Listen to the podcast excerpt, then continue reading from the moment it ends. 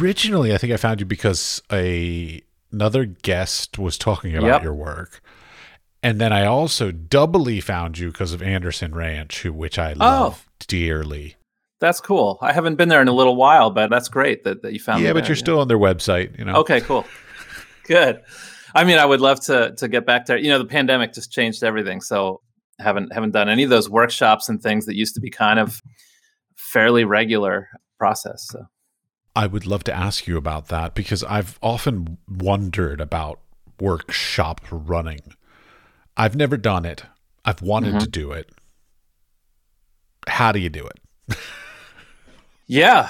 I mean, I think in my case, I was just, it was similar to this podcast. You know, somebody was doing a workshop and said, Hey, you should look at what Tom's doing. And then so, uh, you know, some place or another reached out to me, went and did a workshop. It went okay. And then I, I do feel like it's a pretty close knit group. So it's kind of like, oh, if you've done Anderson Ranch, we'd like to have you do this thing over here at this other similar organization.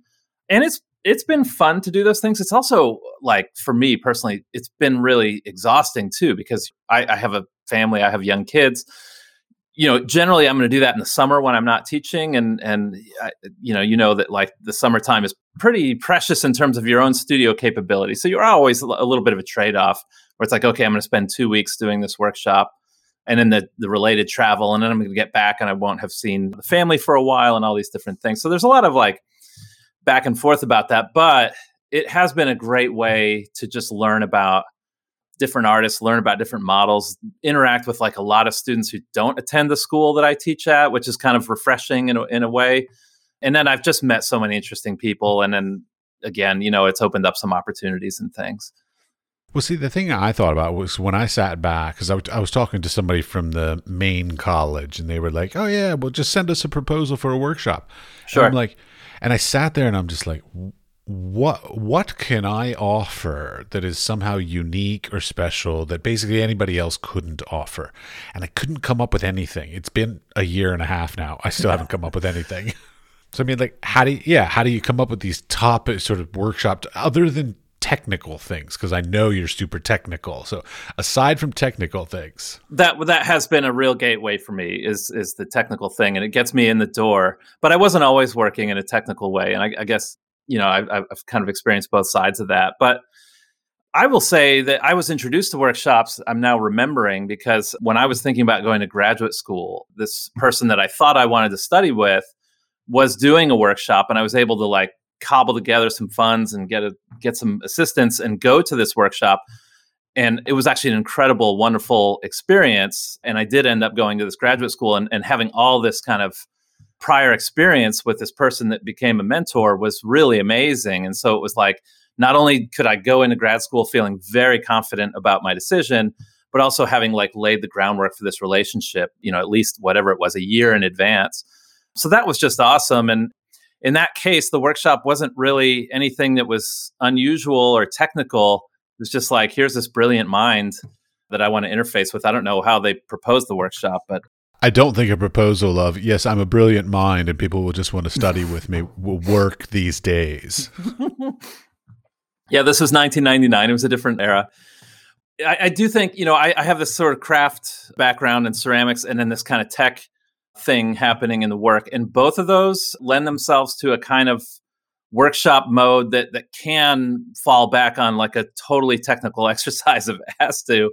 I would like to hope that the workshops include a lot more than that, but I do think that gets me in the door. And there is, I guess, in these craft communities and, and to some extent in sort of a tech art community, a real focus on on process that in a lot of uh, culture of demonstration that I find is different from like when I, w- I, I studied painting as an undergraduate and I felt like you, you don't talk that much about the, the the technique and there's a lot of things that people kind of keep to themselves about what they're doing technically and and one of the things that actually got me interested in ceramics was like oh this community is like falling over to share resources with each other. Like they just can't stop sharing their you know technique their recipe whatever it may be Well, I think a lot of that is is that the resources to do it, you know, so kilns and Mhm. all the stuff like they're expensive, they're big, they, you know, and so not everybody can afford them. So y- you share equipment. I think printmakers are also very much into the same kind of thing because the you know those big presses, not everybody can afford them, not everybody has space for them, all that kind of stuff.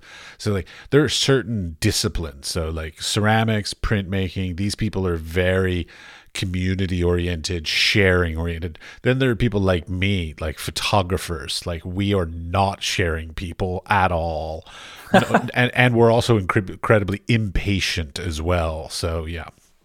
I mean, I I love the the sharing community. I wish photography and painting and all these people would be more like that. Uh, like a lot of my friends end up being printmakers because I love the sort of communal nature of that. Yeah, i am finding too with some of the tech stuff that there's in certain pockets, there's some of that where, for example, like in open source software tools, it's just remarkable where these people are, are sort of saying, hey, this thing that you're trying to do, I, I, actually tried to do that six months ago and it was a nightmare, but I did make like a, a tutorial on how to do it, and, and here it is. And that's been this interesting parallel if I'm kind of spending time between trying to like keep up to date on what's really current in 3D modeling and, and working in a digital space with objects. And then at the same time, I'm I'm like deeply entrenched in a culture of ceramics, which like hasn't introduced a new technology in at least several thousand years. One of the things that I love about your work is the the technical side of it. So like the fact that you're taking an incredibly long tradition of ceramic works and utilizing high-tech stuff, specifically the 3D printer, though I'd love to hear more about some of the other things you come up with. But one of the questions I have about this because I love the theory of 3D printing, but I, I, haven't actually sort of invested the time and the energy and the wherewithal to like really dig into it because there's this nature of the 3D prints that they always look like 3D prints. Like they've always got those little striations in them, the layering a thing. Like, is there a process to get rid of that to sort of, or, or is that a thing to like show the process? Is that part of it? I would say yes to both things. I mean, it's a thing to show the process, and there is also, you know, there are processes to get rid of that. And 3D printing is a big umbrella, but most of what we see is like consumer level 3D printing, which is material extrusion, right? Whether it's plastic or whether it's clay, it's it's a small amount of material usually being pushed through a very small diameter opening in a really controlled way and stacking that up layer by layer. But there are other industrial processes that are at such a resolution that you can't possibly make out those layer lines. But then there's also this whole world of what an engineer would call post processing, but that we would probably call craft, where it's like, okay, this thing has been printed. I now want to begin to manipulate this using a whole set of techniques and processes that I learned well before this kind of came on the scene or something like that. And so with with clay, it's really intuitive. You you have all those layer lines and you, you use your thumb and you can just smear them away in, in a really straightforward way. The clay is just typical clay. There's nothing special about the clay. Okay, so that you can do either, but I mean, is it sort of one is accepted more than the other? Because like, it's one of those things. Like, if I saw a really massive thing and it looked like it was like slab built, I do know some of the technology t- terminology. Thank you, Rush. So if it looks like it's slab built, it's somehow less impressive. But like if it looks like it's 3D printed, it's suddenly like, ooh, that's that's using technologies. So like how much of like you showing off the fact that you did use technologies is that is important versus hiding the fact that you use technologies yeah that's a great question that you know i uh, almost want to turn around and and point at you as is in terms of photography that that you could really show your photographic process and it could be highly technical or you could take the opinion that like I'm telling a story here. The the less you're concerned with what my lens and film usage is, you know, the, the more you can directly get to this story. But in some cases, the story is all bound up in the technology that underlies the, the creation of that. And so you could certainly go in, in any direction with that. You're being very teacherly. You're, you're just you're just giving me like, well, you could do any of it. It's all good. But I, I, can tell you how I feel about it. There you go. That's what I'm looking for. Uh, I'll be less teacherly. I'll take that Thank hat you. off. Yeah, yeah. Let's, let, we're talking about you. This is your life, your career. There you go. I want the experience of the artwork to not be overwhelmed with how it was made. You know, I, I, I don't want the layer lines to be an impediment that that like all we can see is the technology that produced the form. So I've worked pretty hard to try and get to a resolution or a way of working, a technical way of working that doesn't showcase those really heavy layer lines in a really prominent way. And, and in fact, that's been a huge technical struggle because the way to do that is to reduce the size of the material that's being laid down.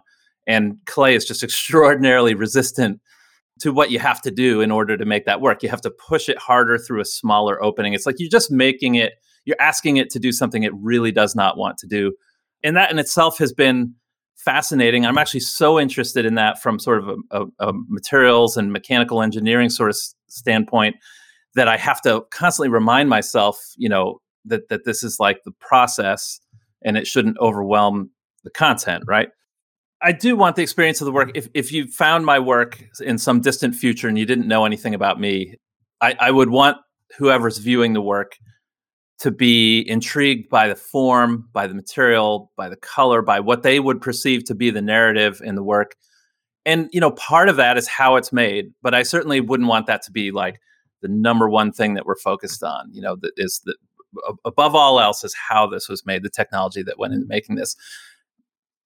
But it's also, you know, I'm I love this technology. I'm really in, like immersed in it, and it's kind of rewired my brain. So it's it's a it's I have to accept the fact that I can't really distance myself from a, a really heavy duty engagement with this process. What do you think about 3D printed houses and buildings? Yeah, it's really interesting stuff, and I it, I sometimes am sort of asked to participate in that whole endeavor, right? Because I have some knowledge of moving like really hard to move materials through this process, and so I think sometimes I get this question like, could you do that at the size of a house? Well, I know it can be done. I've seen it done. But the question sure. is sort of like, do you think that's actually like a sustainable thing? You, or is it always going to be like a little niche thing of like, it, it's like, it's like a Gaudi house, you know, like not everybody can live in a Gaudi house. So I have a criticism, which is that a lot of what we call 3D printed houses are 3D printed walls there are much less evidence of 3D printed roofs. And so walls are actually the part of the house that is the easiest part, you know, and you can have all kinds of prefabricated walls. So it's kind of like, why are we going through so much effort to create walls? The, the upside, what I see as a tremendous potential is if you were going to build something like a roof, you would not do a flat roof. You would probably have to do a dome or a, a cone or a triangle or something that could be self supporting. And so, if you did, this is like the optimist in me, you would have a, a, a built environment. You would have neighborhoods or cities, if they were all 3D printed, that would just be so full of domes and interesting pyramidal shaped roofs and con- conical forms that I think it would actually make for a really interesting skyline and and it might actually, in an odd way, look much like uh, a much more ancient city where the same forces were in play. They didn't have giant steel girders to span a huge area, so you have to build a dome out of brick, right? And and in order to do that, you have to sort of battle against gravity, and you end up with these unbelievably gorgeous forms that I think we all instinctively look at and love a domed space or these grand public spaces that we you know typically don't create so much anymore. So there's a part of me that's hopeful that like the mechanics of 3d printing and, and its fight against gravity could lead us back to architectural forms that have fallen out of favor because of their expense and their complexity Yes, that would be exciting. I mean, I've lived in many cities. Like uh, currently, I live in Prague, and it's got a beautiful right. skyline. So, yeah, yeah. And my father's a minister, so like I love the idea of like domes and stuff. So. Yeah, and it really makes you think about like, well, why are there so few domes, especially in certain parts of the world? And it generally comes down to the complexity and the cost. Oh no, it's cost. It's not complexity. It's always cost. yeah, I've never heard anybody go, "No, that's too complex, but the price is fine." Like, no, if the price is fine, they'll do the complex thing. It's always cost. Sure. All right, let's take a step back though. So, uh-huh. First of all, I, I always like to ask people to pronounce their names correctly for me, just to make sure I, I do that. So, sure, I'm Tom Lauerman. That is how I would pronounce it. That's great. Okay. Good. The, and your background. So, like, how did you become creative? So, like, childhood, parents, what did they do? How did you find the path? Teachers, did your parents encourage you? What was your thing? Yeah, I am definitely one of those people that was interested in art from like extraordinarily early on. So all those different times in school, like K through 12, where somebody asks you what you want to do, I would be the kid who said I wanted to do art. I wasn't like a late adopter. I think it goes back to my mother. I know it goes back to my mother, who was not an artist by vocation, but always had some craft project going on, like in the background. And then additionally, my mom had gotten involved in the early computer industry. This is like way back when working on using the Fortran language, and at some point had worked at Bell Labs, where there was really this incredible work happening in the 60s. And because of her back, and she had studied mathematics in college, and that's what kind of, and she was good at typing. And so in the 1960s, it was sort of like, oh, you type really fast and you know math. Uh, we can have you do this activity over here. And because of all that, when the personal computer emerged, let's say late 70s, early 80s, what have you, my mom just kind of saw that happen and, and told all of us like, oh, we need to get one of these, you know. And so we weren't like the early adopter family that had all the stuff before all the other families, but we definitely had like a computer when nobody in my neighborhood had a computer. And my brother and I were free to just do whatever on this, you know, really basic machine. And we both actually got really interested in trying to do some rudimentary coding and things like that, and to try and be creative with it. He's a he trained as a musician. I trained as an artist, and from the start, we wanted to use this tool in those ways. And so later on in life, I, I think a lot of people have this uh, really difficult relationship with technology, but because of the way I was introduced to it, I, have always felt really at home with it. And one of my struggles has been like, on the one hand, I love ceramics. On the other hand, I love all this technology. Like, how in the world am I going to bring these two things together? They're they're very disparate. I totally understand. And see, like for my me and my family, my brother went down the technological aspect, and I went down the artistic side. And so, like, I kind of don't want to play too much with technology because I feel like I'll end up like bumping my brother's world, in the same way that he he doesn't want to go too artistic because then he'll end up bumping into my world a little too much. Sure. So we we sort of have our own lanes, but I still love technology. Yeah, but I mean it, it's a t- it's a difficult thing because it's uh, you know from all the different people that I talk to about like technologies and NFTs and all the other stupid things that uh-huh. are out uh-huh. there in the world. please do not start on NFTs. I don't want to know about it. but the, I mean, the difficulty is of technologies is a lot of things sort of are are gosh, what, I mean, there's so many. Um, the problem is, is there's so many technologies. So, like, even within 3D printing, I know that there are, you know, a couple hundred different variations of how to 3D print and what materials can be used, and the, you know, whether it's like additive or reductive, and like blah blah. Blah. I mean, all these different. Things it's it's a daunting task to choose to start to get into that. I mean, like I find it hard enough just to be able to like back in the day when I was a young photographer to go like, which film should I buy? And there were like three brands, and I'm like, ooh, which one of the three? And now there's like thousands of different things, and it's just like, which one is worth investing the time, energy, and money, potentially money, into doing? And that's a daunting thing to do but i guess that goes back to like the workshop idea. So if i could do a workshop and be introduced to a technology that is working for somebody that i admire or respect right? Yeah i mean I, I i'll tell you my i have the same feeling about photography. Like i know where my photography's easy man. Anybody can do that shit. Pick up a pick up an iphone. It's important i think to draw uh, a, a, a, some kind of boundary around how far out is your art practice going to extend and, and what does it include and what can it not include. And you know, teaching has been interesting because I have some students who focus in one area really exclusively, and then you have another type of student who wants to do absolutely everything with a, maybe less depth and more breadth. And it's kind of just like two sides of the same coin. It's really how far are you zooming in or zooming out? And so, even in, if you chose to do ceramics and you're not even going to be involved in any other material, it's still way too much information, way too much. You couldn't possibly know everything, you know, have this kind of mastery over it. So so it's kind of like how far away do you want to back up? How many materials do you want to include? And then you're always making this trade off of like what level of depth can you have with that? and I am prone to like falling deep into various rabbit holes. And so, like, I build the 3D printers that I use. I never, I have no training in this. Like, I, I never would have guessed or even wanted to do that. But it became a necessity in the same way that I think photographers and uh, you know often invent a way of you know working with with a, specific piece of hardware or lighting something or processing the film that is you know specific to you. So it's all about drawing that boundary. Okay, you brought up a word that I want. I want to know what your sort of working definition between these things are, which is the difference between craft and art, or is there a difference?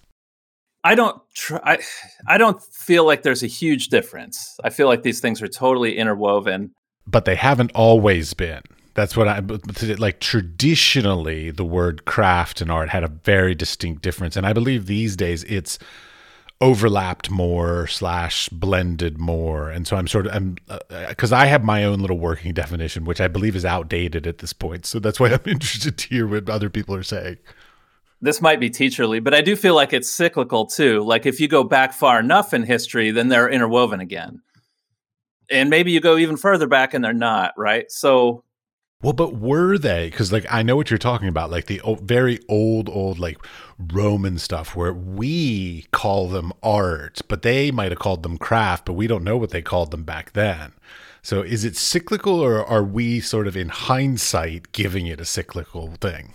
Well, it's just interesting to think about if you went back enough generations, how much time a painter would spend making pigment, right? Uh, not making pigment, but making paint with pigment and and formulating that and getting it to the right consistency. And, and what is that if it's not just an insane leap into craft? And that was the necessity in order to practice the medium was to have that level of engagement where it's like you might be procuring your own colorants and your own oils and, and blending all that together. And that's not even all that long ago that that was like the, the de facto mode of preparing paint. Well, but not even long, that long ago, they would have to do that just to paint the walls in right. their house. like, so right. that wasn't even like right. creative painting. That was just functional painting, also. Yeah. So you didn't until you had paint in tubes. Uh, maybe you didn't have the luxury of saying like, "I'm not very interested in craft." I'm not capable of divorcing myself from uh, a, a, sort of craft perspective.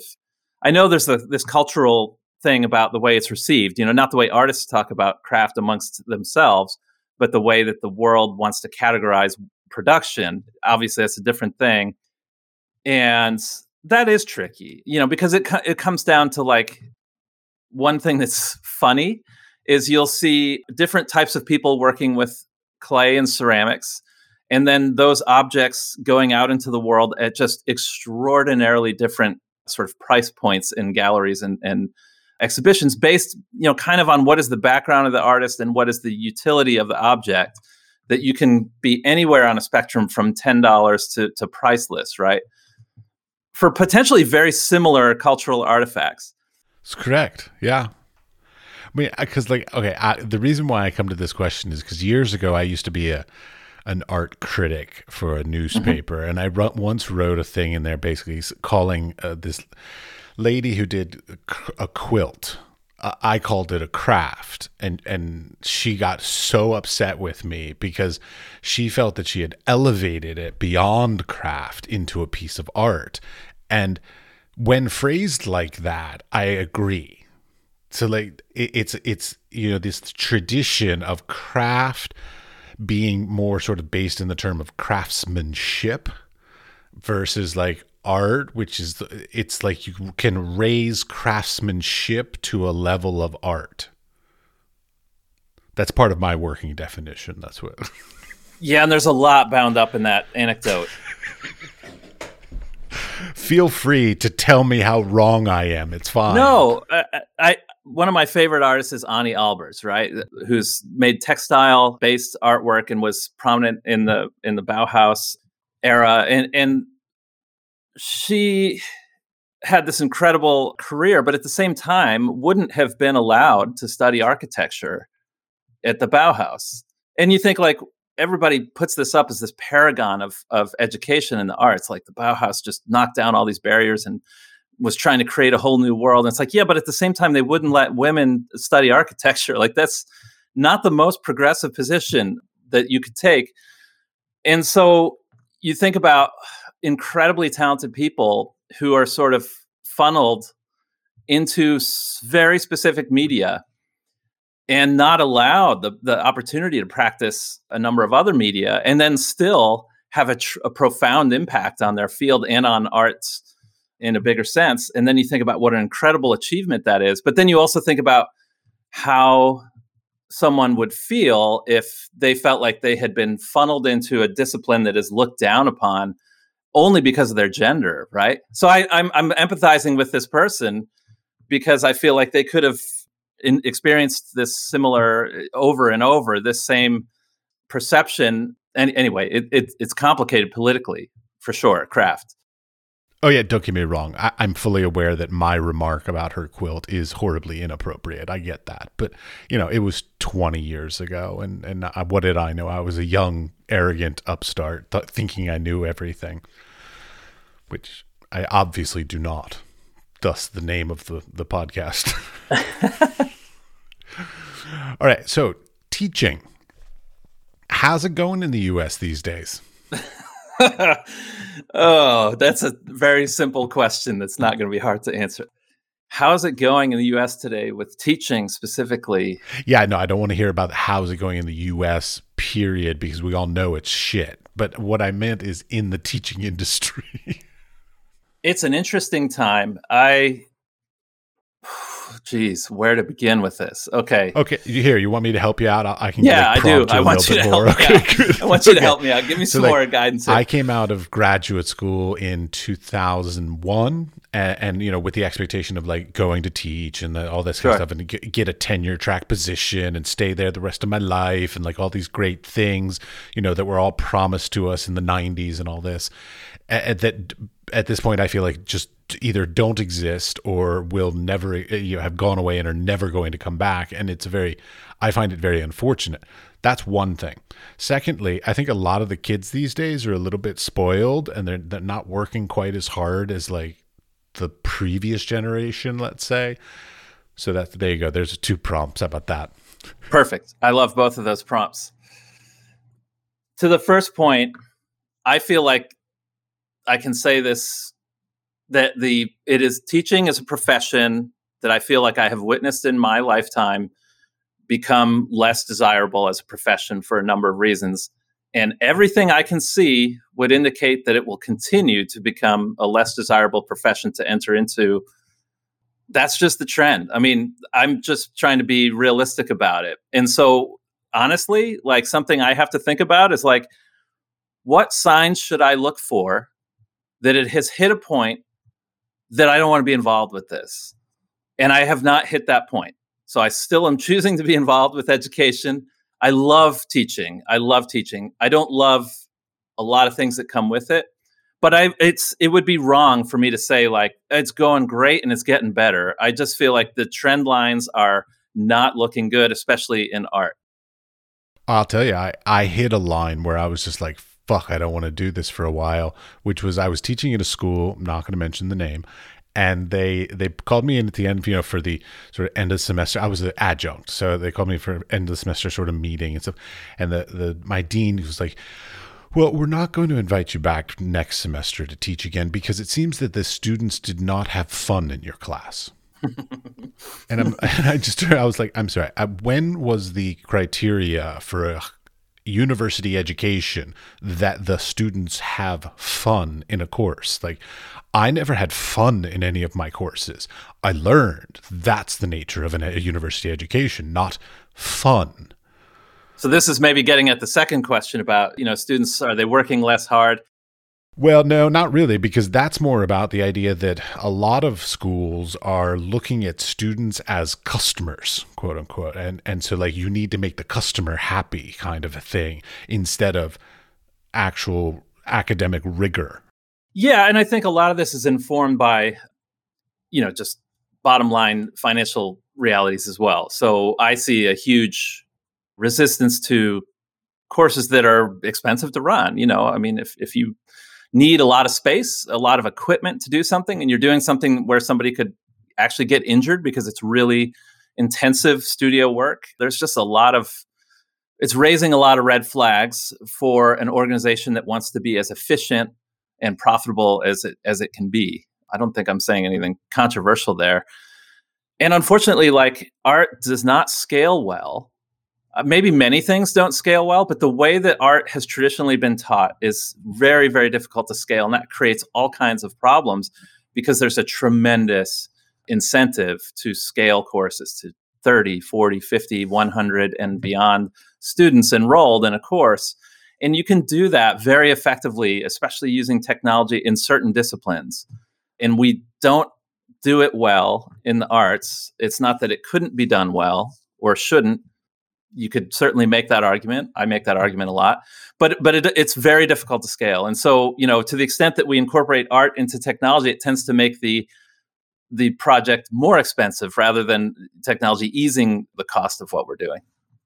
Well, I mean, uh, I, will put, give a little rub on that. I think entry level courses, so like your intro to your basics of a lot of those to a certain extent, okay, fine, not ceramics, but like a lot of other of the artistic disciplines probably could be done online or scaled or all that. But the problem is, is level two, level three, level four. That's when you, you, you just can't do those at scale. Like they they need the one on ones, the or the even just three on ones, whatever. They they need a more intimate, engaged relationship that you know, like a, a, physics class or a math class or a law class, like those are always going to be far more profitable. Like the last school I taught at, it was, I think it was law was their most profitable by far, uh, you know, because they, they could put like 300 students into a law class and one teacher. They, they loved that. Sure. Yeah. And it's a question about what role, I think, in the arts, mentorship has been this like profoundly significant and important aspect to teaching. And I think you could make the argument in other some other disciplines that would be much less important.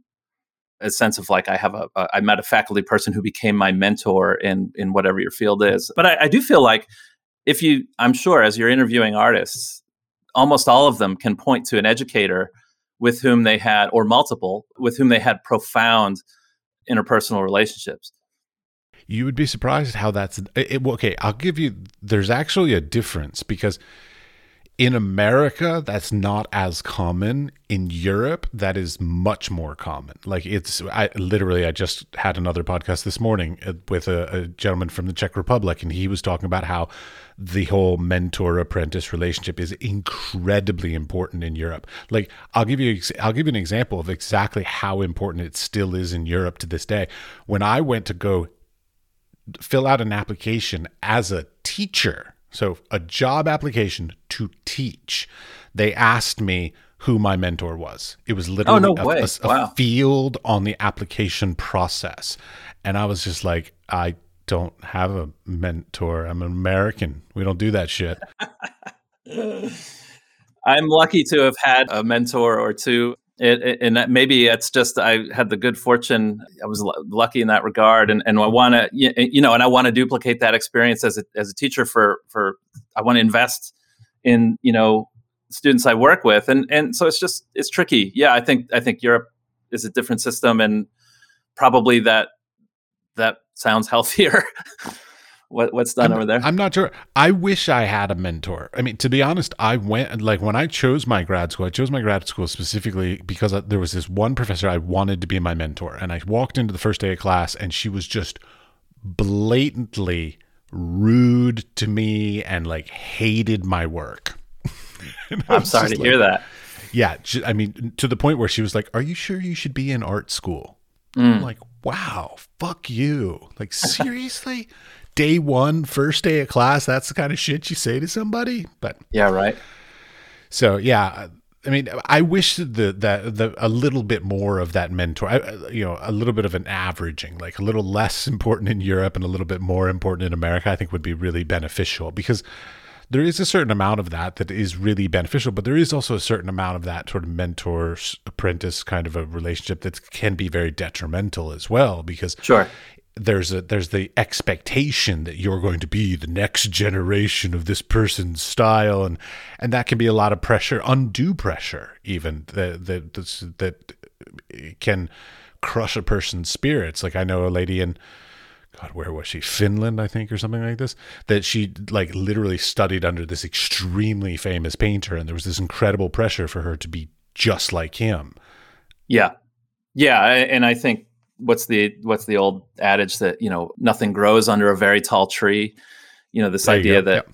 that that can be crushing, and I think as an educator, it's really hard to play this fine line between you know really working closely with someone and then also encouraging them to do what they clearly are passionate about, which may actually be utterly different from what you as the instructor would personally pursue and it's it's humbling right? And you sort of have to get out of your own way and realize like oh it's important that this person pursue something that that you know I never would have pursued. And actually once that happens it's so rewarding to see a whole avenue of exploration that you never personally considered illuminated by somebody's progression through it. And you sort of recognize oh that's i didn't know you could get there but you still want to be supportive of this person but your feelings get hurt sometimes because they choose to do someone else's class and not not use the medium that you're well versed in and you know sometimes you take that personally but you have to get out of your own way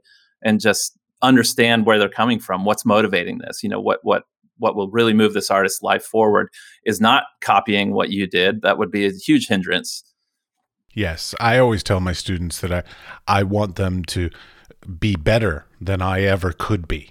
Like so sure. I, I want them to go down directions and paths and investigations and research that that I couldn't have even fathomed. So like to me the whole nature of like university and even mentorship and stuff like that is sort of the idea of just standing on the shoulders of the people that came before you but not necessarily mimicking or f- following in their footsteps but building on the, the previous generation absolutely and I, i've been very fortunate that i've been allowed to teach some somewhat experimental courses in my teaching career and and it's a wonderful moment to be able to tell a class that you have no idea how to do what it is we're trying to do. And and you know it's it's humbling where you say like you know I, I i really want i think we should all try and do this and i don't exactly know how to do it. But it also seems to sometimes really encourage the students because they can sort of realize like i can actually really inform this and i can get way ahead of where the where the professor is here and, and that's just um, remarkable when that happens they kind of go out and do research they bring it back they share it with everybody and we all sort of learn from their exploration, which is so different from sort of, you know, here's the pathway that leads up to where I'm standing. And can you just retrace that, please?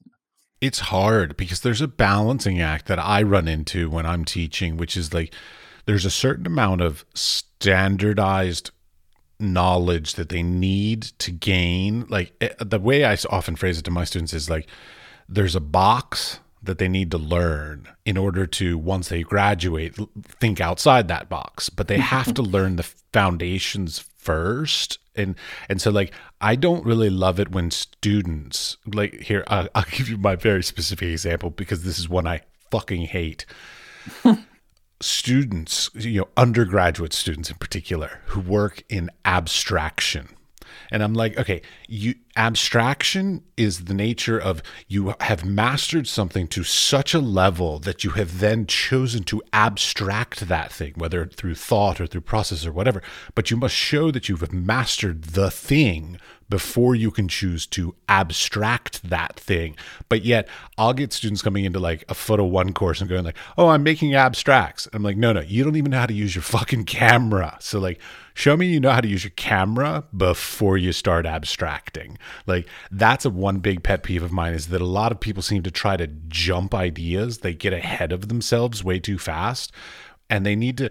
There is a certain like to me, it's like like a, an intro level class and like a level two class. Those classes are teaching the box, but then like a third and a fourth level class, that's where they can start to sort of figure out how to go like you know outside of it and get much more creative. So certain amount of I guess craftsmanship and skill, let's say in the beginning, with then progressive thinking closer to the graduation point.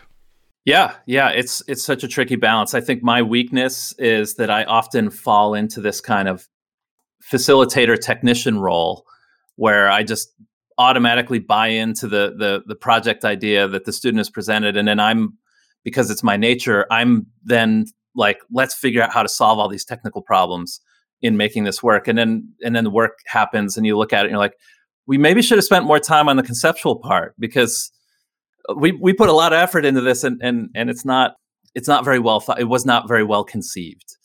And but and, technically superb. right. Nailed it. And that's a, and that's a, something i try and work on and consciously and it's it's really tricky. Because you almost feel like you're putting the brakes on. You're you're you're the the friction. And and you know of course people kind of resent that when you're saying you know slow down learn some things you know get some more background to what you're doing. It, it, that's not always received well it, even though it's essential to the process. Well and trying to implement that idea of the balance the the technical you know, superiority i don't know if that was a horrible word for it but the technical proficiency mm-hmm. as well as the conceptual uh, construct that they need to be balanced. Like it's a really hard thing. Like i have seen you know I mean, i'm 48 years old and i have seen artworks all over the world and all kinds of stuff. And like there's a certain amount of like respect and appreciation i give to amazing craft and skill to to to simply accomplish something you know? And then there's an incredible appreciation I give to conceptual, like great ideas, but maybe not the best outcome, like you know, results of it.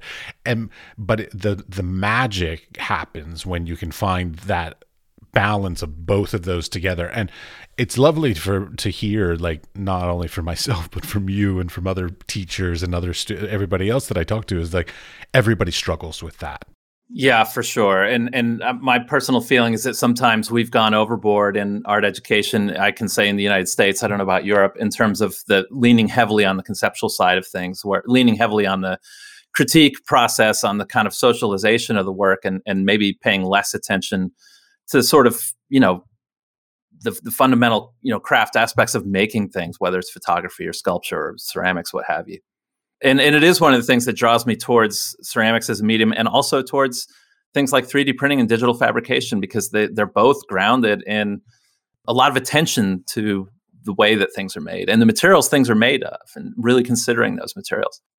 Are you leaning towards a, a like an ecological interest in it as far as the materials? Because I know that's something that a lot of people are sort of leaning into these days.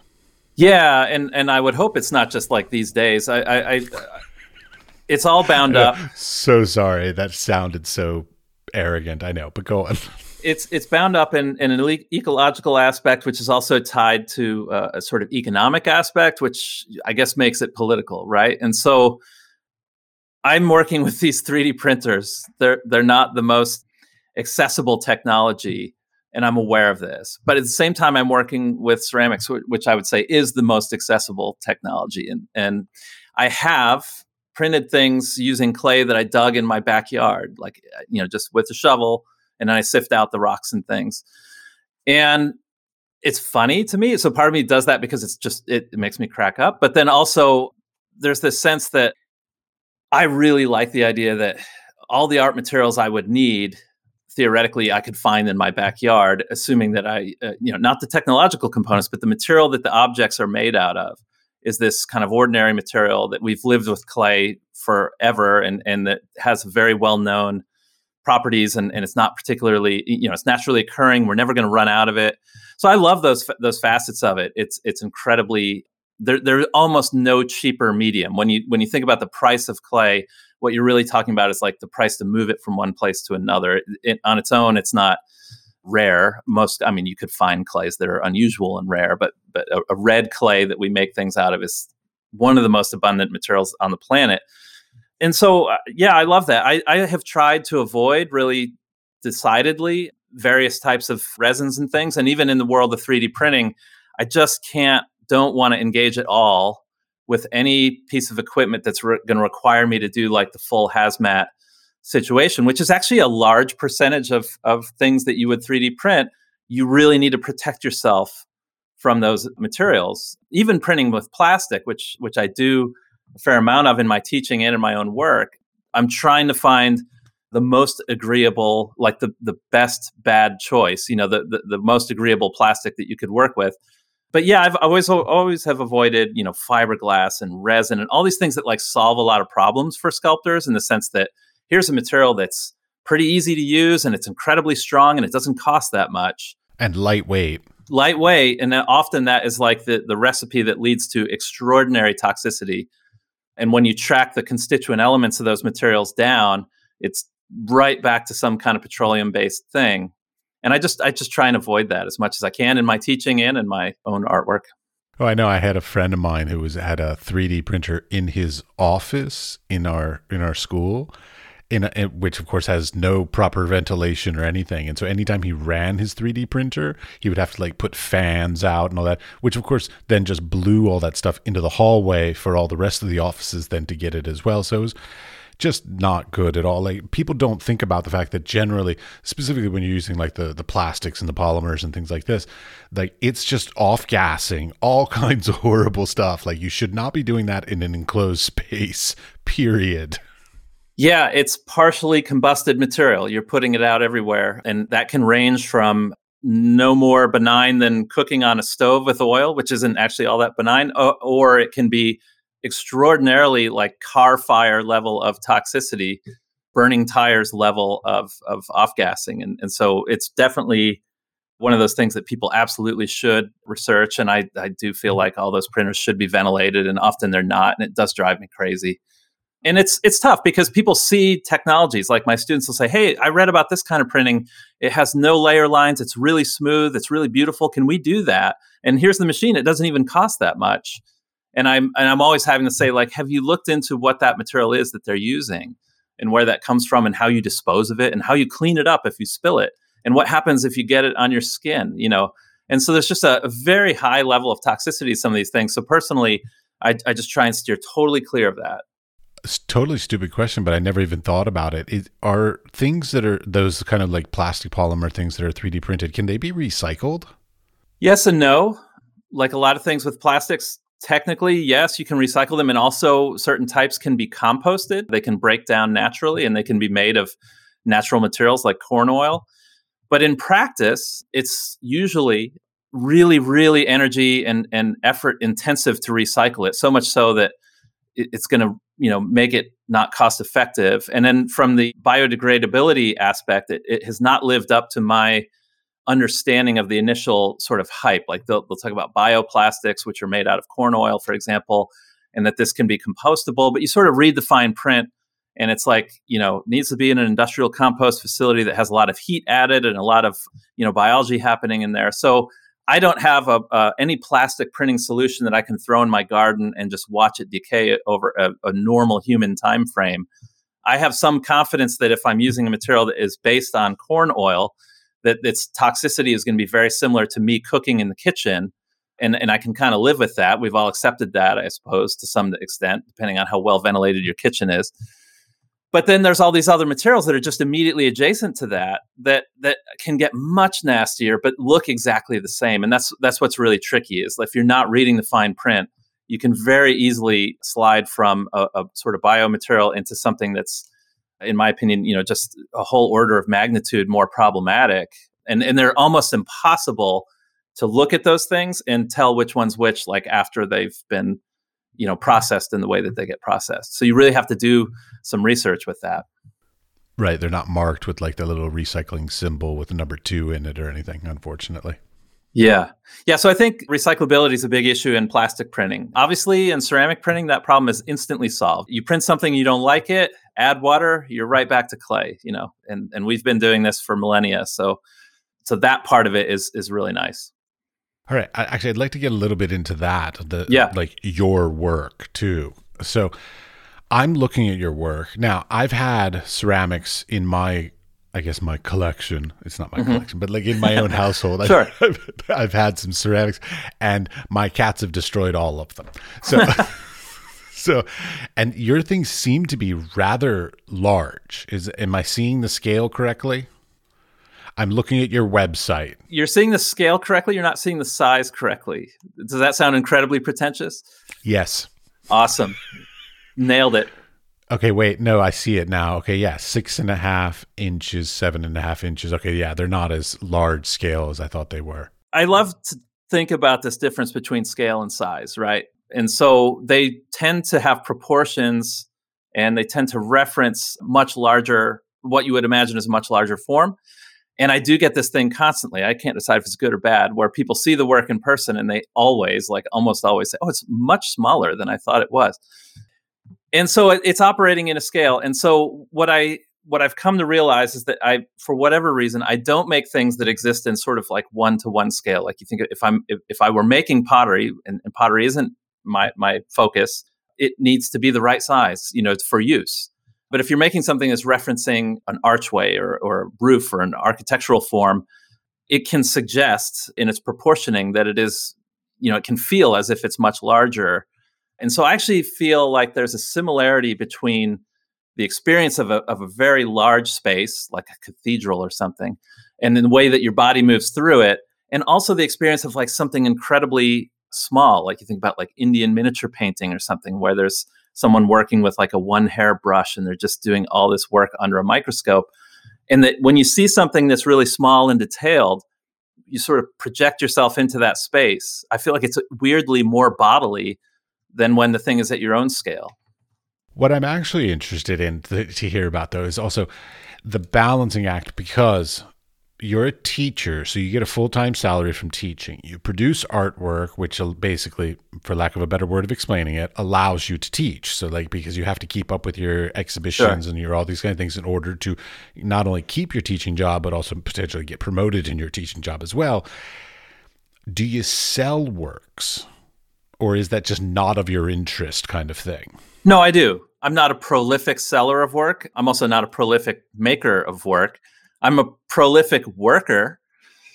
I'm never not working, but I can, you know, end the year with like a dozen fairly small objects and feel like that was a wildly productive stretch of time. And then I see colleagues that's like, oh, you you produce hundreds of things just at a rate that I can't fathom. So I do sell work. I've never I can say I've never had a prolonged stretch where I was able to sell work and and that's my you know that's going to afford my my whole living. I've maybe had brief stretches where that has worked out but few and far between. So selling a work as a component you know i i, I love the opportunity to sell the work but uh, you know i, I produce a, a, relatively small amount of work i love to have projects that take a long time I, I like to work on things a long time so yeah it's it's a balance i've taught for kind of a long time so i guess i've gotten pretty accustomed to that relationship that you're talking about as far as how the career goes. My wife is also an artist and also a teacher. And so, you know, we're, we're both always having that balance as well.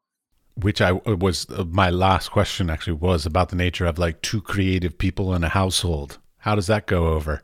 I'd like to think we have four creative people in the household. We have two small children. So you know, it's been really great. I, I, I can't imagine. I'm not I'm not an easy person to live with. I think if if you weren't involved in a creative activity, I don't know how you would how you would handle being you know understanding the life of an artist. But one thing that's been really fantastic is despite both being sculptors, despite both working with ceramics as a primary material, there's almost no overlap as far as the forms and and the aesthetics and the and the it, nobody's ever mistaking our work for each other, you know, and it and so that has been very helpful in the sense that like if Shannon has been invited to be in an exhibition, I don't have to feel like you, you know it's like well well they they weren't looking for what I do because it's so different from that and, and vice versa. So I do think what I'm getting at is I think sometimes that can be a competitive arrangement and that's really problematic and, and certainly can think of examples of that.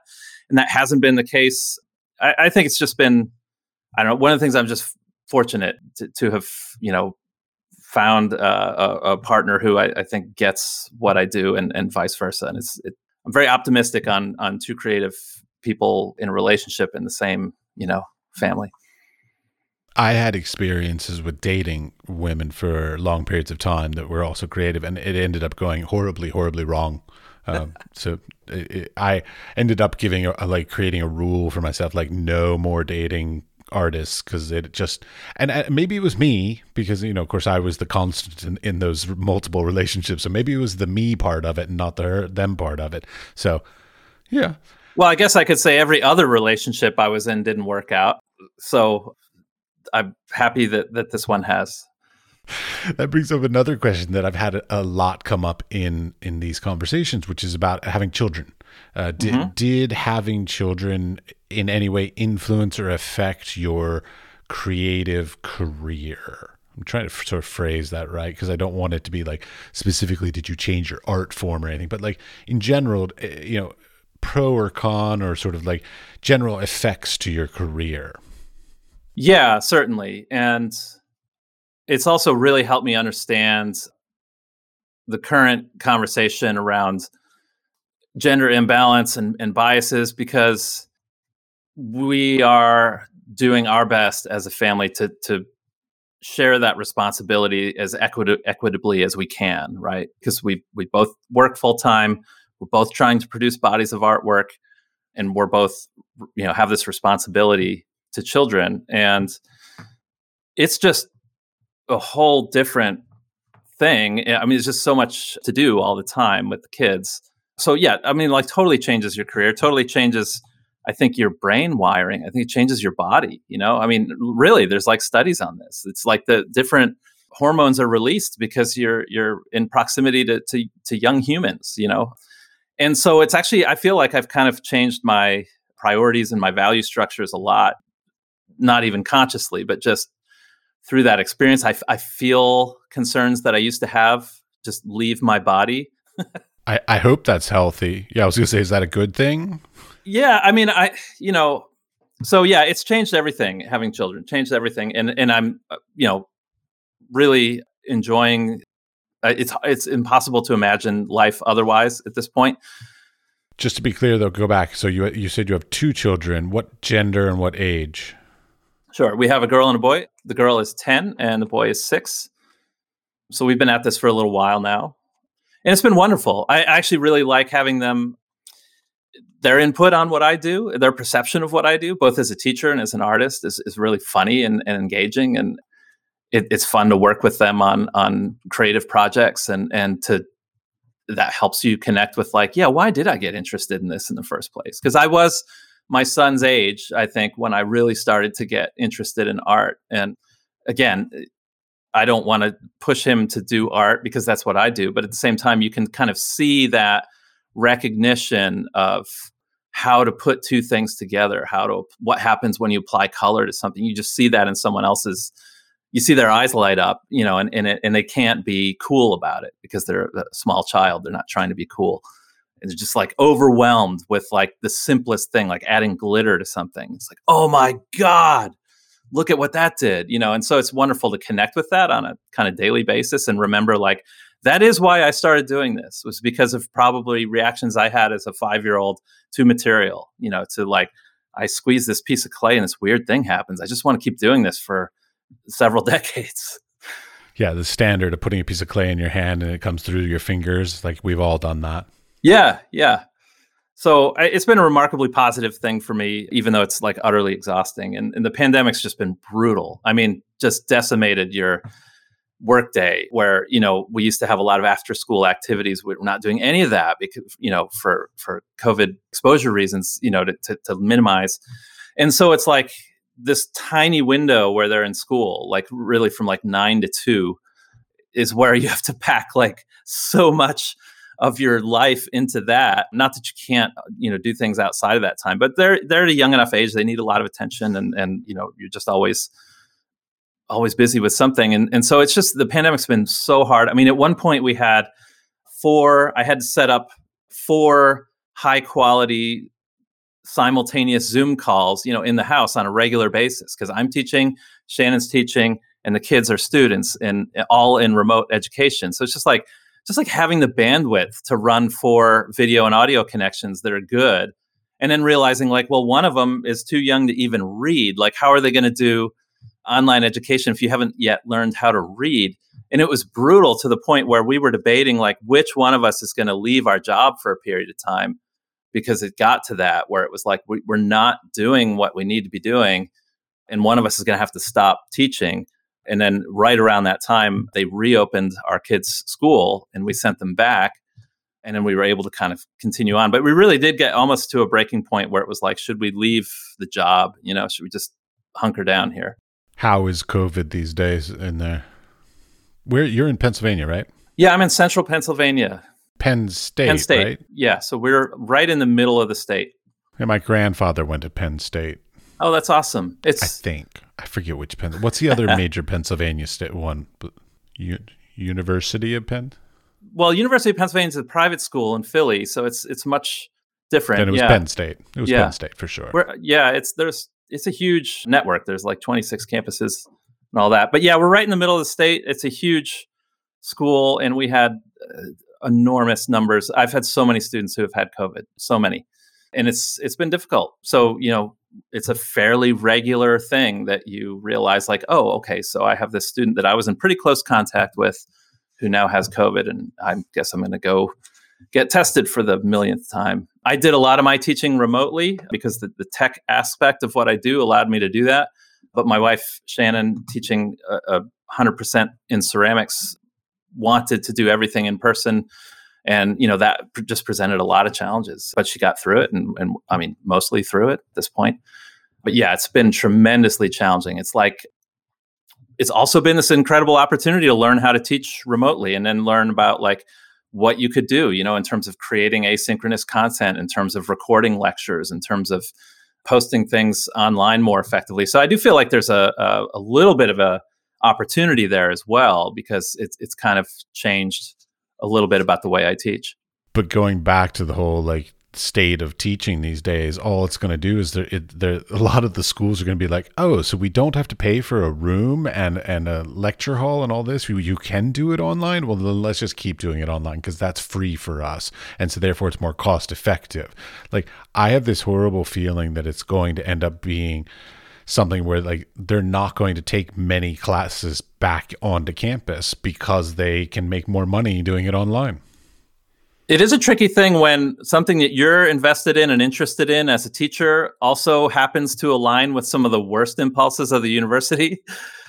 But as somebody producing podcasts, like you understand how you can, you know, remotely create content that that people want to receive and and you know focus on. And so it's also hopefully an opportunity for faculty. I mean, I had this weird experience where I'm teaching these fully remote courses and realizing like the only thing that would change in, right now if I moved to a different university would uh, would be like I would have to log into a slightly differently branded website to post this content. So in theory, it also would create a lot of capability for academics to to shuttle around if they don't like their current situation. So I mean, I would think there would be some agency in that, right? Because you're not tied to like you know, I have this lab that I work with and I could never reproduce it. It's like, no, actually, I, I could take all my stuff with me and leave if this situation was was not ideal.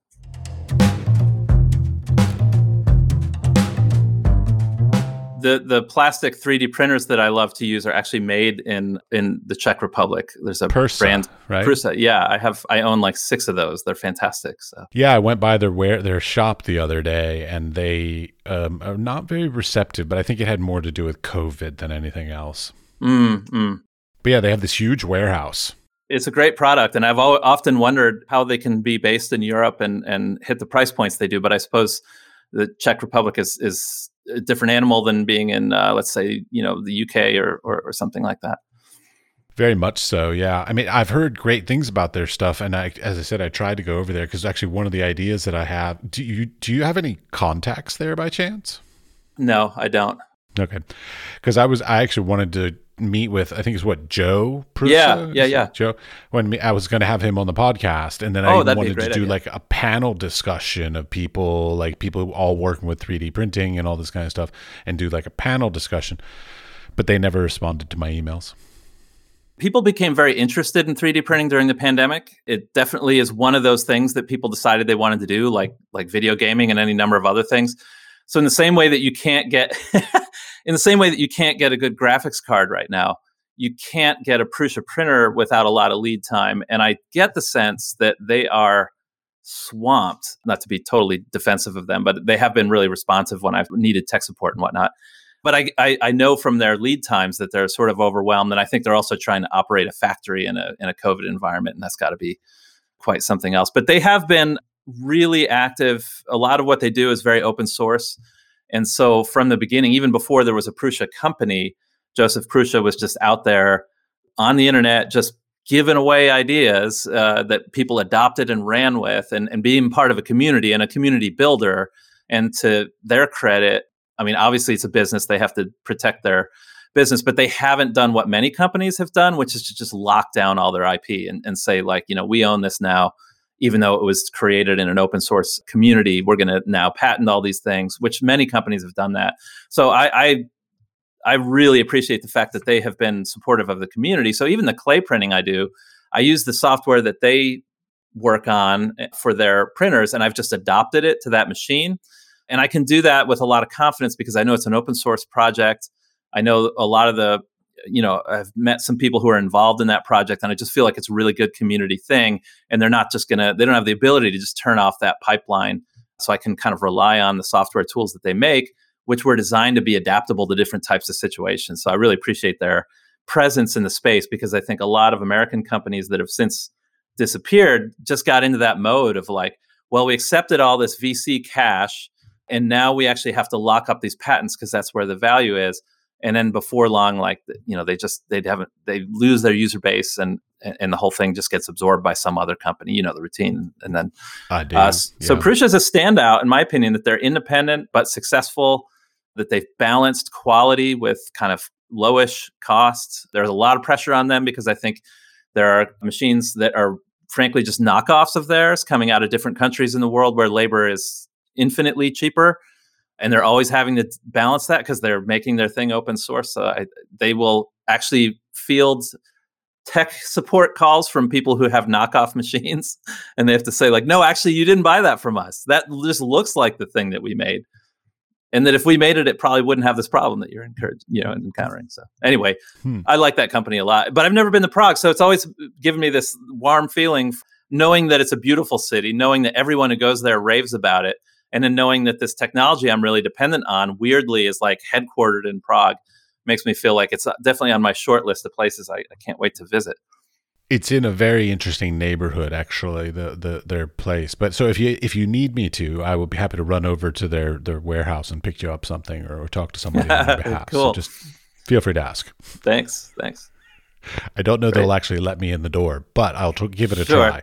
Sure well, hopefully things open up a bit as as COVID recedes. Hopefully. Any last topics you want to touch on? Probably not. I'm slightly involved in NFTs, but I won't give you too much pushback about that. You're you're. Uh, I felt like about to go on a rant, but I, and I get it. No, I, I'm. I keep like bringing up slash um, Uh, saying horrible things about NFTs simultaneously simply because I, I don't know enough about them. And so my initial reaction to them is very negative. so that's where and and it's not because of all the press and all that kind of stuff. It's because I tried, I dug into it and I looked into it. I was like, oh, you know, this is a great idea because I'm I'm a photographer and I've done right. graphic design and all kinds of stuff. And so like I've got thousands upon thousands of images that I could make into NFTs. This is magnificent. Finally, I could like earn some money off of these things that are just sitting on hard drives doing nothing. And I looked into it and like the amount of money that I would have to pay to do the what's it called the, the gassing the, the the gas fees on Ethereum. Gas fees. Yeah. I I sort of felt like it was basically it felt like a company came up with an idea of how to sell an equivalent of a, a, cryptocurrency. And they said oh you know what we can do? We can make it visual so we can make money off of artists. So we're just going to create a cryptocurrency that has a visual token thing that makes it so that it got more of a unique quality to each individual one that you can buy. And we'll make a bunch of money off of the artists who do this. And so i i still feel like at the moment it's run by a corporation of people using artists to for them to make money. And I and I look forward to the idea of when that becomes more equal like so that mm-hmm. it's a, a, that artists are a little bit more involved in it and it's not so much a large corporation making money off the backs of artists. That's my rant. There you go. No for sure. And i'm not involved in uh, in the ethereum marketplace for for those reasons and additional reasons on top of those that have to do with sustainability, environmentally, and energy usage and things like this. But what I did find was I, I, follow a lot of artists on on social media, on Twitter. I'm sure you do, and and so a lot of new media artists that I follow. I'm um, thinking of people like Zach Lieberman or Matthew Plummer Fernandez or Helena Sarin. I noticed that suddenly they were minting NFTs of some of their work, and that some of those people were also doing it on what they were calling clean NFTs on a, on a sort of alternative currency uh, on the site called uh, Hic et Nunc, which is Latin for here and now. And so I got interested in that and really started looking into it. And, and what I like about that specific marketplace is that it really feels to me like a sort of for artists by artists project. That said, of course, it's like wildly less profitable than the whole Ethereum chain. You're not having these, you know, $70 million sales take place on that chain. Yet. Yeah. And so I got really interested in that. And I did find when I dug deeper into that specific corner of the NFT world, which is not the main corner, but a little side corner, that I found a spirit that reminded me of like alternative art spaces or collectives or things like that. A lot of community support, a lot of sharing things, a lot of experimentation. Some people moved to that platform because they were quick to enable interactive components and, and running code directly versus just sort of here's a JPEG, you know, that that's just is what it is. And then I started hearing all these stories of, of new media artists, and, and I'm sure you can relate to this, you know, saying like, I don't have a version, I haven't before now had a version of my work that was saleable in the way that, you know, painters and sculptors market and sell their work because, uh, you know, the, the ubiquity of, of images, things that I post on the internet is such that nobody has to pay for this stuff and this is a way of, of creating whether you believe in this idea or not and uh, you know i think you can certainly have an argument a, a kind of artific- a kind of digital scarcity that that mimics physical scarcity in the real world and that that creates an opportunity for people to say that there's an addition of 50 instead of this is automatically an infinite number of this thing that I've created that anybody can download and use. Yeah, I'm not sure that that's my concern. It's interesting because, like, a lot of the times when people bring up NFTs, they talk about scarcity, they talk about um, authenticity. So, like, the ability to say, like, oh, this is the the original, whatever kind of thing. None of those are my concerns. None of those are the reasons why I was like, sure. I was looking at NFTs as a way to take the, you know, hundreds of thousands of digital files that basically, like, I don't want to put them out in a gallery setting or in a in a formal artistic setting because they're not like my best stuff. And maybe they don't even they're not even like of my oeuvre you know? Like they're just uh-huh, like uh-huh. they're they're not like they if you saw them you would never say oh that's made by Matt Doles because like it's a completely different topic or or medium or whatever. And so so it would to me it looked like this really great way to sort of tr- just tr- play around with some other things that like maybe I tried something and I didn't build enough of it to make an entire exhibition worthy of it or I didn't push it far enough to do it but but they're still cool. Like they still work but there either aren't enough of them or they're just not f- completely fulfilled in whatever reason but i thought i was sort of thinking that the nfts would fit the bill for that. Like i could i could take these sort of almost like tests or trials or, or you know unfulfilled you know artistic series kinds of things and do it there. But what I felt again, here's my rant again. Here's another rant. My yeah. other rant about NFTs is, is that I feel like they're uh popularity contest. I feel like it's high school because like to do it well, i.e., to sell a number of the works, you have to have people who follow your work. Because from what I can tell, and, and this is I, I guess this is a knock on NFT artists, but like the the work oftentimes, not all, but oftentimes is not like, oh my god, that's so astounding. It's such a beautiful thing. It's it's it's it's cute, it's fun, it's interesting, it's you know visually composed well, or the colors are lovely, whatever. But it's not an amazing piece of art that I feel the need to own, kind of thing. And so I don't I feel like it ends up being a bit more popularity contest. So like I know who was it? There was some famous actress that like put up like a nude photo oh, sure, of herself sure. that that you know she did. So but she has a million followers on Instagram, so of course she sold that out immediately. Whereas if I were to put up a nude photo of somebody, nobody's gonna buy it. you know, like it's it, it it, I just, yeah, I'm. But is is that I'm, not is that not a almost perfect mirror of the not NFT art world? I mean, is it structurally different in any way? I was so scarred by like popularity issues in high school that I just don't want to involve myself in them yeah, again yeah. 30 years later.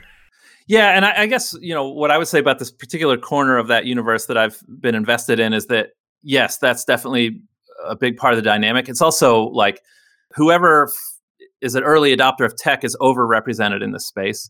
And so that's at the exclusion of any number of other folks walking around. That's a problem. But also, I, am engaged with this in a very low stakes way. So I'm on a, a platform that is by far not one of the highest profile platforms. And like you, I have this process through which I generate objects. And that process involves numerous digital iterations of things, including 3D models and drawings and renderings and all these things. And and again, it's not what I've typically exhibited, but it's not hopefully utterly uninteresting either. And I know that like for example, if I make a little animation of something that I'm working on and post it on let's say Instagram, that it might be as well received as any other object that I might make. And then that makes you scratch your head a little bit like, well, I, I, don't ever exhibit those things, you know.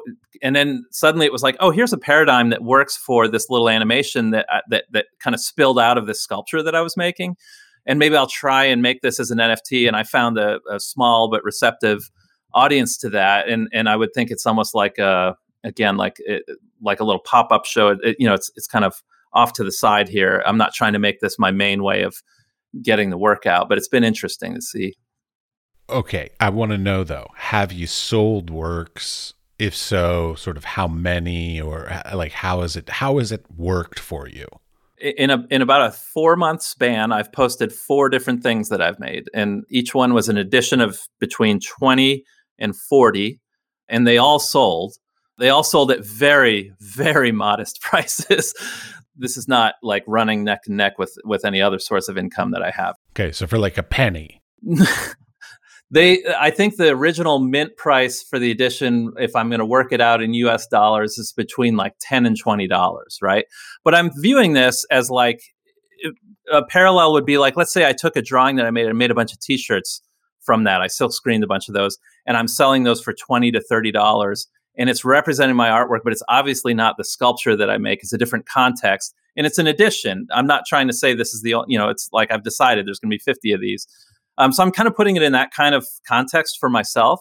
What's interesting is some of those things have resold for considerably more money, not like crazy money, but uh, let's say a multiple of like at least 10 of what I originally, you know, so if I sold the thing for $20 that it's sold for like two or 300 or 400, you know, one of the, not, not often, but that has happened. And so that's, that's weird and, and interesting. But th- I do get royalties from that. I'm getting 15% of any of those royalties. So there, there is a, a, something really equitable about that. And at this present moment, it's a good it's a good thing. But I also am aware of and really concerned about a lot of the things that are encroaching on this space that could take this little pocket that I think is really cool and just kind of wipe that out through a number of different forces. Do tell. You have this thing it started not so long ago like march of this year this platform started right? So when it starts nobody's making any money from it. Nobody's famous. Nobody's there's no hierarchy. It's just hey somebody opened up this little marketplace. Anybody can put things on here. And so you can imagine like the spirit is like great. You know here's established people not established people all commingling collecting each other's work quite a lot of just giving stuff away here you take one of these i'll take one of these over time certain objects for whatever reason, whether it's popularity contests, whether it's the quality of the work, whether it's the standing of the person or the cultural moment that we're in, you know, there becomes this differentiation. And then some of these things kind of pop. And then what's a little bit weird about the internet in general and about NFTs and about social media is when things pop, they can go insane, like a hundred times, a thousand times the original sale price and we're talking about just one month later, two months later, you know, things develop their own kind of momentum, and suddenly it just it's really complicated when when you have some community members in the space saying, "Hey, I quit all my day jobs. I'm doing this now. Check out this, check out this cool." house that I'm buying. And then you have all these other people who kind of came up at the same time saying like I'm still waiting for my second or third sale like and I you know what's what's going on here and and so you know you could imagine this getting torn apart a little bit. You could imagine a community coming apart over all these different issues. And and at the moment, one of the concerns is is about representation. I mean, the, this NFT, NFT space skews very white male. The crypto space eh, outlandishly so. I mean, like like indefensibly so. And so there's this, you know, conversation about like this platform was a little bit of an escape from that in, in its origins because we had, you know, it is very international. There are a lot of different types of people uh, and types of work represented. Uh, and how long can you hold on to that when success starts to and, and money starts to flow into some of these projects, not flow into others? You know, inequities are, are unearthed as the project grows.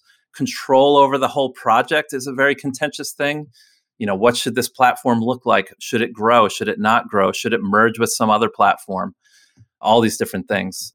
One issue that has been really upsetting for a lot of people that people who are on this platform have chosen it because it's environmentally sustainable and, and it's like thinking about that issue but then their work can be kind of packaged and sold on a different network that doesn't have those concerns without their permissions and that's very problematic in the same way that having your work resold in a gallery that you never would have shown with is problematic.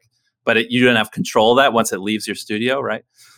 Well, the other thing I heard about is like if you sell on one NFT flat platform and then for some reason it ends up on a different NFT platform, that the royalties might not adhere because it went to a different blockchain, if I understand it correctly. I'm so bad with terminologies. Yeah, I'm not great with these terminologies either. But yeah, the royalties thing is a, is a real issue. Some it's been an honor system up till now and it's a small enough community that if somebody makes a huge sale and doesn't do the royalties, there's like a lot of people come out of the woodwork to like grab the pitchforks and demand that those royalties be sent. And to some extent that has worked where the the buyer sheepishly says, "Okay, fine. Here's your here's your 10% or 15%, whatever it is." But you would imagine as something scales, that becomes, you know, the, the internet people with pitchforks thing becomes less effective. But also the environmental thing is real. Like you, you chose to show your work in a platform that has thought about the energy usage eh, that it that is associated with it and then someone and you've been very clear about you know why you positioned it in this way and then someone else just moves it to another chain that some of these are actually really energy intensive I don't want to get into technical stuff behind that, but it just each transaction, like those gas fees, cost that much because they involve a huge amount of computing power that is effectively it's just incredibly wasteful just to take all this capability to just churn through a transaction and to burn a lot of energy in doing so. So some artists rightfully in my opinion have chosen not to participate in that. Say like if it's going to be that energy intensive, I'm not participating. But then the collector who wants to make a, quite a lot of money is like, well, great, I'll buy your thing in your little green, your cute little green marketplace over here, and then I'll move it to the major leagues, and we're going to make some money here. It sounds just like the real physical art market. It, yes, so similar. So sad. The upshot of that is, I'm sure you can think of spaces within the, the, the existing art world that just do their thing their own way, whether it's an alternative space or a, a, cooperative or a collective or something that is endowed by a foundation that has a brilliant vision of, of equity. And so it's possible that somebody could create marketplaces in this world that are as interesting and as ethical as your favorite example of, of a, a space that you really love, the way that it's run and managed and, and exists. But then it's also going to be possible for someone to be incredibly mercenary and, and just extract every last bit of wealth that they can out of this system. Yeah, I'm not a bit. I, I, I, I'm so bad about this, but like, I wish that money did not get involved in creativity. Like, I feel like artists and creative people would be making far more amazing whatever they make if there was not money involved. Yeah, I, I I think you're probably right about that. And it's yeah, and I don't know that I have much to add other than a, a, agreeing it's it's problematic.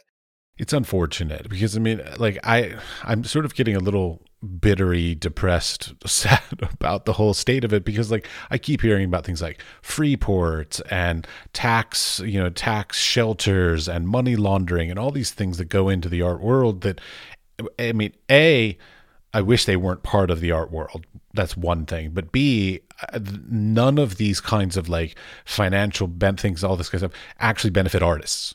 They benefit these wealthy people who do these things to either avoid paying this or you know just launder this or do that, and none of it benefits the artist. So like basically, art has just become a commodity that these rich people are throwing around, and then it sort of skews the art market in a weird way. Because like if like you know if if somebody if i put out a piece of art and let's say some russian oligarch pays a million dollars for it all of a sudden my going price is now a million dollars. So like now i have to go to all my other locations that i was selling things for $10000 and say hey this one person paid a million dollars so that's now my new price. So now that sort of screwed the whole system because uh, realistically, I was valued at ten thousand dollars, and that's a good price for my work. Let's say, but this one person who had a lot of money and basically wanted to launder some money or do a tax shelter or whatever it was, paid a million dollars for it. All of a sudden, it's now screwed my career, and a lot of those people don't give a shit about whether or not they're hurting artists, and that sort of just bothers me.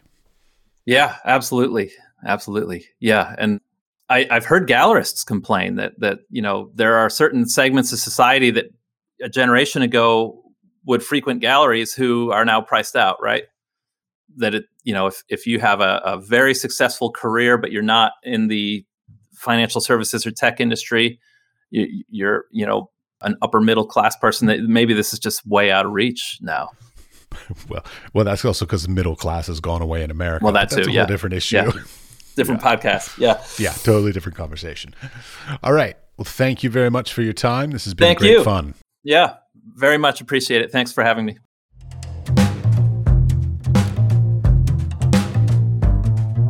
Thank you for listening all the way to the end of our conversation.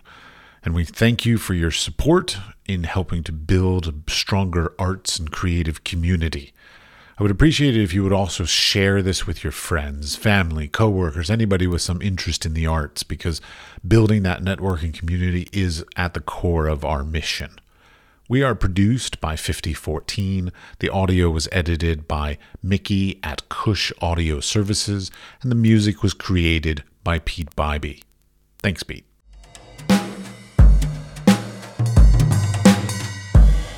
The Wise Fool Art Podcast is supported in part by an EEA grant from Iceland, Liechtenstein, and Norway in an effort to work together for a green, competitive, and inclusive Europe.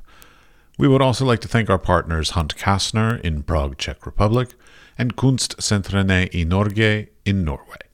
Links to EEA grants and our partner organizations are available in the show notes or on our website, wisefoolpod.com you